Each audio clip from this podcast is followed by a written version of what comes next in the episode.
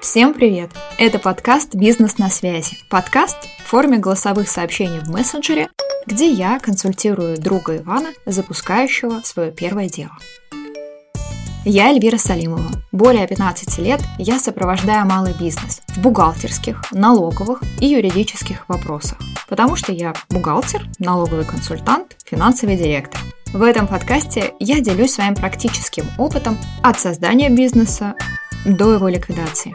Мы разберем сложные вопросы, развеем мифы предпринимательства и обсудим, как лучше общаться с контролирующими органами.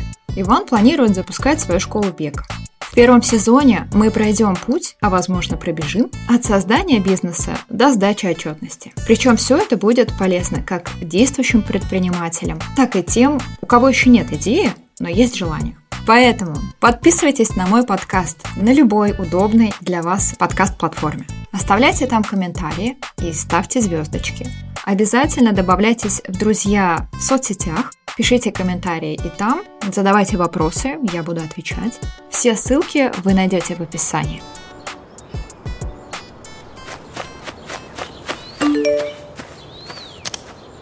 Эльвира, привет! Это Иван. Мы с тобой виделись на тренировках по бегу. Мне нужна твоя помощь. Я знаю, что ты давно помогаешь и консультируешь бизнесы на разные темы от организации до налогов. Когда будет удобно созвониться? Ваня, привет! Предлагаю созвониться или, если удобно, обменяться голосовыми сообщениями. У меня есть идея. Я хочу запустить свое дело. Это будет школа бега. Я давно бегаю и помогаю многим людям делать это правильно. Сейчас это популярно, и многие обращаются ко мне как к тренеру и хотят оплачивать мои услуги. Насколько я знаю, это уже бизнес, и я хотел бы понять, мне уже пора регистрировать свое дело?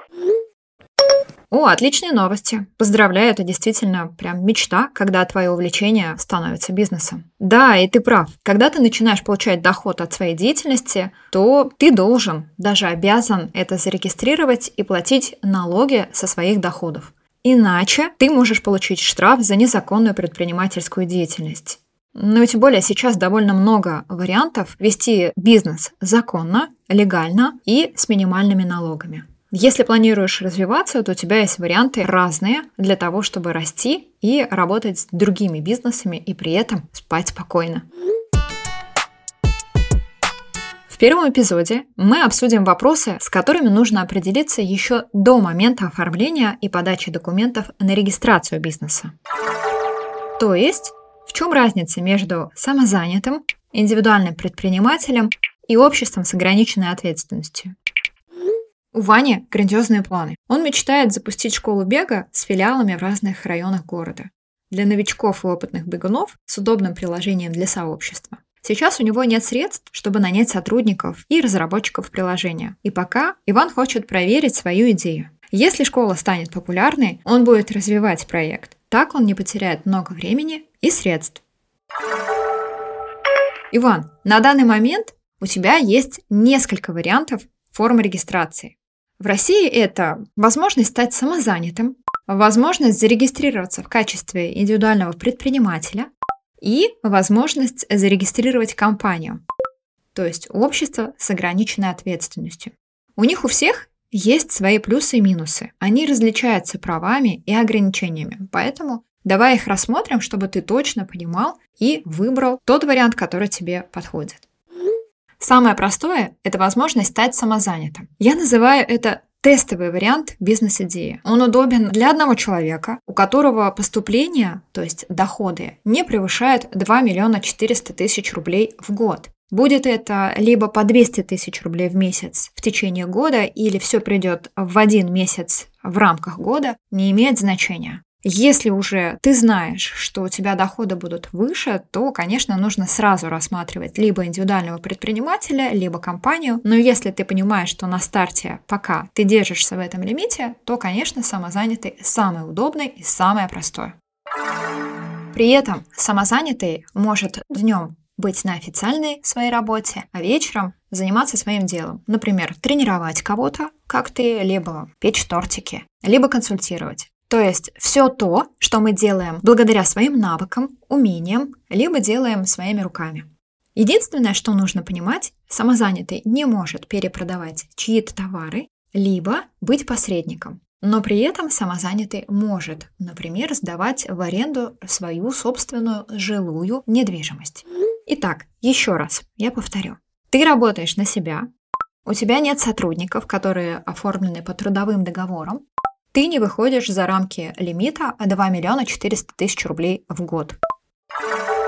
Что касается налогов, все элементарно. Это либо 4, либо 6%. 4% с доходов уплачивается, если твой покупатель, ну, либо твой клиент, физическое лицо. Если твой покупатель-клиент юридическое лицо, либо индивидуальный предприниматель, тогда уплачивается 6%. Все очень просто.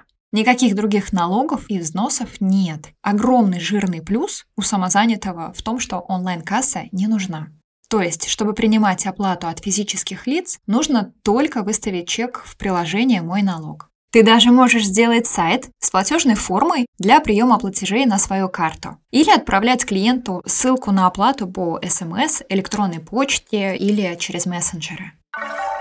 Вся выручка, твои доходы, поступает на карту. Открывать отдельный расчетный счет не нужно, так же, как и сдавать отчетность. Для того, чтобы посчитать налог, тоже не нужно с этим мучиться, потому что все это происходит автоматически в этом приложении, и ты сразу видишь сумму к уплате. Более того, у самозанятых сейчас есть бонус в размере 10 тысяч рублей, он списывается равномерно в счет уплаты налога.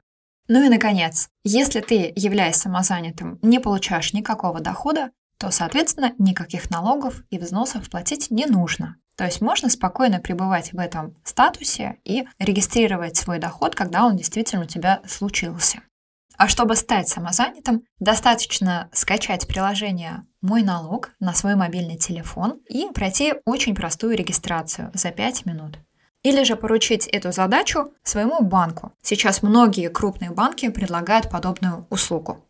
И когда ты будешь понимать, что режим самозанятого для тебя уже недостаточно, ты можешь рассматривать следующие варианты в виде индивидуального предпринимателя либо создания своей компании.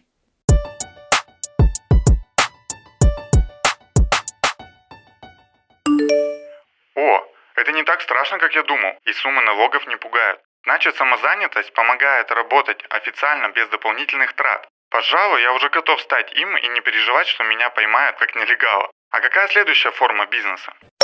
Следующий вариант – это зарегистрировать себя в качестве индивидуального предпринимателя, у которого гораздо больше возможностей, чем у самозанятого. Возможны практически любые виды деятельности. Ограничения по сумме дохода нет, но они есть у специальных режимов. Например, на упрощенном режиме налогообложения не менее 150 миллионов рублей в год. Когда доход становится больше, режим просто можно поменять. И это тоже плюс, когда ты можешь выбирать любую систему налогообложения, которая тебе больше всего подходит. Следующее преимущество. Можно нанимать сотрудников. Еще одно. Если ты регистрируешься в качестве индивидуального предпринимателя впервые, то возможно получить налоговые каникулы и два года быть освобожденным от налога, но не взносов, обращая внимание сразу. При этом нужно также иметь в виду, что необходимо открывать расчетный счет в банке, обязательно подключить онлайн-кассу, уплачивать налоги или патент. Если у тебя не будет дохода, то в любом случае за тобой уплата страховых взносов, которые, например, в 2021 году эта сумма составляет 40 874 рубля. Ну и, наконец, индивидуальный предприниматель сдает отчетность. Конечно, отчетности в разы меньше, чем у общества с ограниченной ответственностью, и не нужно вести бухгалтерский учет, но все равно отчетность в соответствии с выбранным режимом налогообложения есть. Самый главный плюс индивидуального предпринимателя и отличие от общества с ограниченной ответственностью в том, что можно спокойно распоряжаться денежными средствами, ну то есть своей прибылью. После уплаты налогов ты можешь ее потратить на свое усмотрение. Но не получится привлечь инвестора, не получится выделить инвестору либо партнеру долю в бизнесе, потому что индивидуальный предприниматель – это физическое лицо. И все оформлено на него. Не получится продать бизнес по этой же причине, потому что переоформить ИП на какого-то другого человека просто невозможно. Я повторю, ИП – это физическое лицо, который занимается предпринимательской деятельностью. Доходы индивидуального предпринимателя, так же как и его долги, его собственные.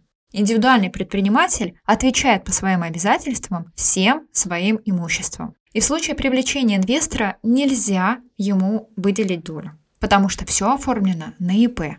По этой же причине ИП нельзя ликвидировать, потому что ликвидировать физическое лицо, ликвидировать человека – это как-то криминал.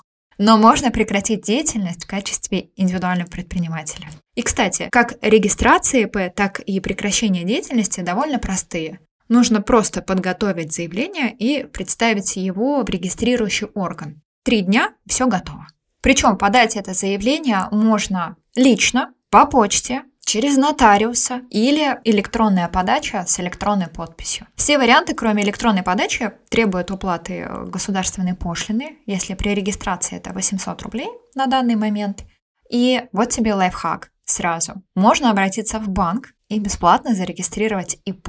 Тогда у тебя через неделю будет и ИП, и расчетный счет можешь работать без каких-либо проволочек. И хоть зарегистрировать индивидуального предпринимателя совершенно несложно, но да, с банком это будет проще всего. При оформлении банк, естественно, спросит твои документы, он спросит виды деятельности, которыми ты планируешь заниматься.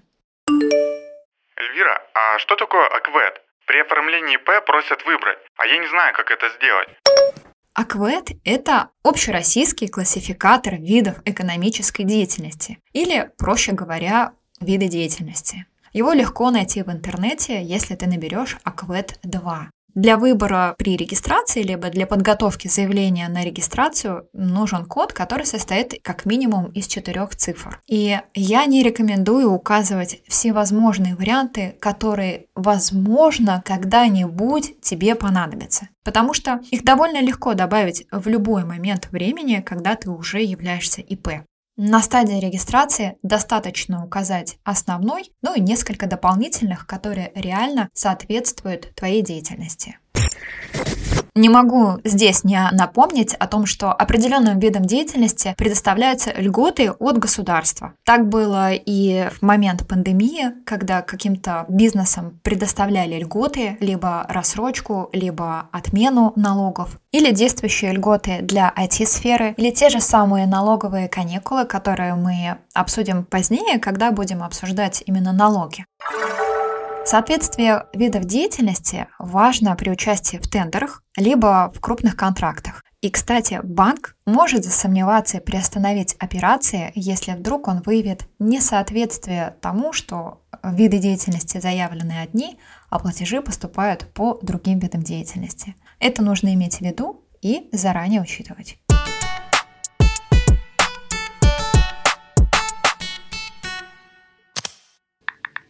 Я так понимаю, осталась еще одна форма ведения бизнеса – ООО? Там же сложнее, если я правильно понимаю. Существует мнение, что компания – это серьезный бизнес, а индивидуальный предприниматель – это совсем не серьезно. Это не так. Обе формы одинаковые. И у индивидуального предпринимателя, и у общества с ограниченной ответственностью равные возможности выбирать как систему налогообложения, так и вести бизнес, нанимать сотрудников и так далее. Различия состоят в степени ответственности. Индивидуальный предприниматель – это физическое лицо, которое отвечает своим имуществом, а компания, общество с ограниченной ответственностью, отвечает в рамках уставного капитала, минимальный размер которого составляет 10 тысяч рублей. Но и это относительно. В судебной практике все чаще привлекают руководителей или учредителей компании к ответственности, как физических лиц. Но я думаю, что это тема отдельного разговора, и вот в этом обсуждении о создании законного бизнеса это совершенно лишнее. Необходимо помнить, что индивидуальный предприниматель – это удобный вариант для микро и малого бизнеса. У ИП нет ограничений, так же как у самозанятых. Есть те же возможности, что у общества с ограниченной ответственностью, при этом более простая отчетность на порядок и более простой доступ к прибыли от деятельности. Это очень важно. Если говорить про ООО, то там, конечно, больше отчетности и есть обязанность вести бухгалтерский учет. Но именно ООО можно рассматривать, когда ты создаешь бизнес с партнерами или с инвесторами. Каждый из партнеров входит в компанию и вносит свой вклад. За это он получает свою долю в обществе, долю в уставном капитале. И вы все будете называться учредителями общества с ограниченной ответственностью на старте регистрации компании.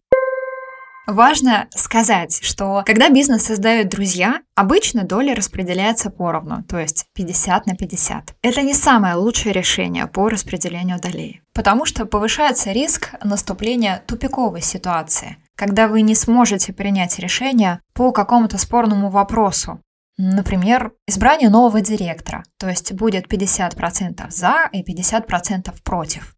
М, дилемма. Тут может быть несколько вариантов, то есть соотношение 51 на 49% тоже не панацея. Правильнее всего обсудить принципиальные ситуации заранее и внимательнее отнестись к составлению учредительных документов на старте деятельности компании, то есть при регистрации. Сейчас типовые уставы, которые можно использовать при создании ООО, выложены на сайте Федеральной налоговой службы на сайте налог.ру. В идеале лучше всего привлечь юриста, для составления корпоративного договора, либо учредительных документов, либо расписать в договоре об учреждении разрешение тупиковых ситуаций, либо приглашать медиатора для разрешения конфликта. Конечно, всех ситуаций не предвидишь, но данные меры, как правило, работают положительно. К тому же участник общества с ограниченной ответственностью всегда может продать свою долю, если этот запрет не прописан в уставе, другому партнеру, либо третьему лицу.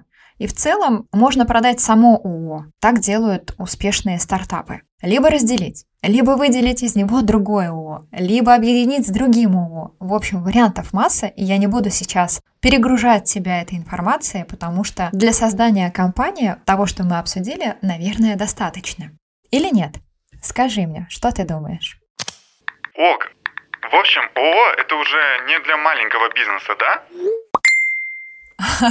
Ну, я скажу тебе, что все относительно. Я встречала в своей практике и крупный бизнес, который был оформлен в виде ИП, и микробизнес в виде ООО. Кстати говоря, общество с ограниченной ответственностью может быть с одним единственным учредителем. Главное отличие ООО от ИП в том, что прибыль после уплаты налогов нельзя в ООО просто так взять и потратить на свои нужды. Собственник бизнеса может получать зарплату, может получать премию и дивиденды. Но тут важно знать, что на все эти выплаты начисляются налоги. А в случае оплаты труда еще и страховые взносы. При этом заработная плата должна выплачиваться каждый месяц и быть не ниже минимально установленного размера. Все это отражается в отчетности, которая каждый квартал отправляется в контролирующие органы. Стандартно это ФНС, ПФР и ФСС. Я поясню. ФНС – это Федеральная налоговая служба, ПФР – Пенсионный фонд России, ФСС – Фонд социального страхования. Общество с ограниченной ответственностью ведет бухгалтерский учет и ежегодно сдает еще и бухгалтерский баланс. Что еще важно знать про ООО? У компании есть юридический адрес. То есть это местонахождение компании. Место, где находится единоличный исполнительный орган, то есть директор, с которым можно связаться. Да, он представляет эту компанию. И важно, чтобы юридический адрес был достоверным, то есть фактическим местом, где находится руководитель, где можно осуществить связь с этой компанией. Также я думаю, что тебе полезно и интересно будет узнать, что именно у общества с ограниченной ответственностью есть возможность зарегистрировать и открывать филиалы как в одном и том же городе, так и в других городах по всей стране. Если ты спрашиваешь меня, какой вариант проще и легче, я тебе отвечу. Это вопрос на засыпку. Вопрос действительно с подвохом, потому что все относительно и все определяется твоими планами, твоей задачей. Конечно же, стать самозанятым проще всего, можно поработать, привыкнуть, понять, как это все устроено, и уже наработав какую-то клиентскую базу, уже получив какой-то доход, перейти в статус индивидуального предпринимателя либо общества с ограниченной ответственностью. Кстати говоря, ИП также может находиться на режиме налога на профессиональный доход так же как и самозанятый. Здесь каких-то ограничений других не будет. Все те же самые, что и для самозанятого, будут распространяться на ИП, включая утрату страховых взносов. Но ограничение по размеру выручки тут является самым существенным. Я думаю, информации мне уже достаточно. Отлично, Иван. Пока ты обдумываешь полученную информацию, я предлагаю в следующий раз поговорить про налоги и про выбор системы налогообложения, чтобы, исходя из этого, принять уже более взвешенное решение. Хорошо, договорились. Будем на связи. А с вами был подкаст «Бизнес на связи», сэр. Первый подкаст в форме чата в мессенджере, где я консультирую друга Ивана, который запускает свое первое дело. Слушайте подкаст на всех платформах, пишите комментарии, обязательно дарите мне свои звездочки или сердечки. До встречи!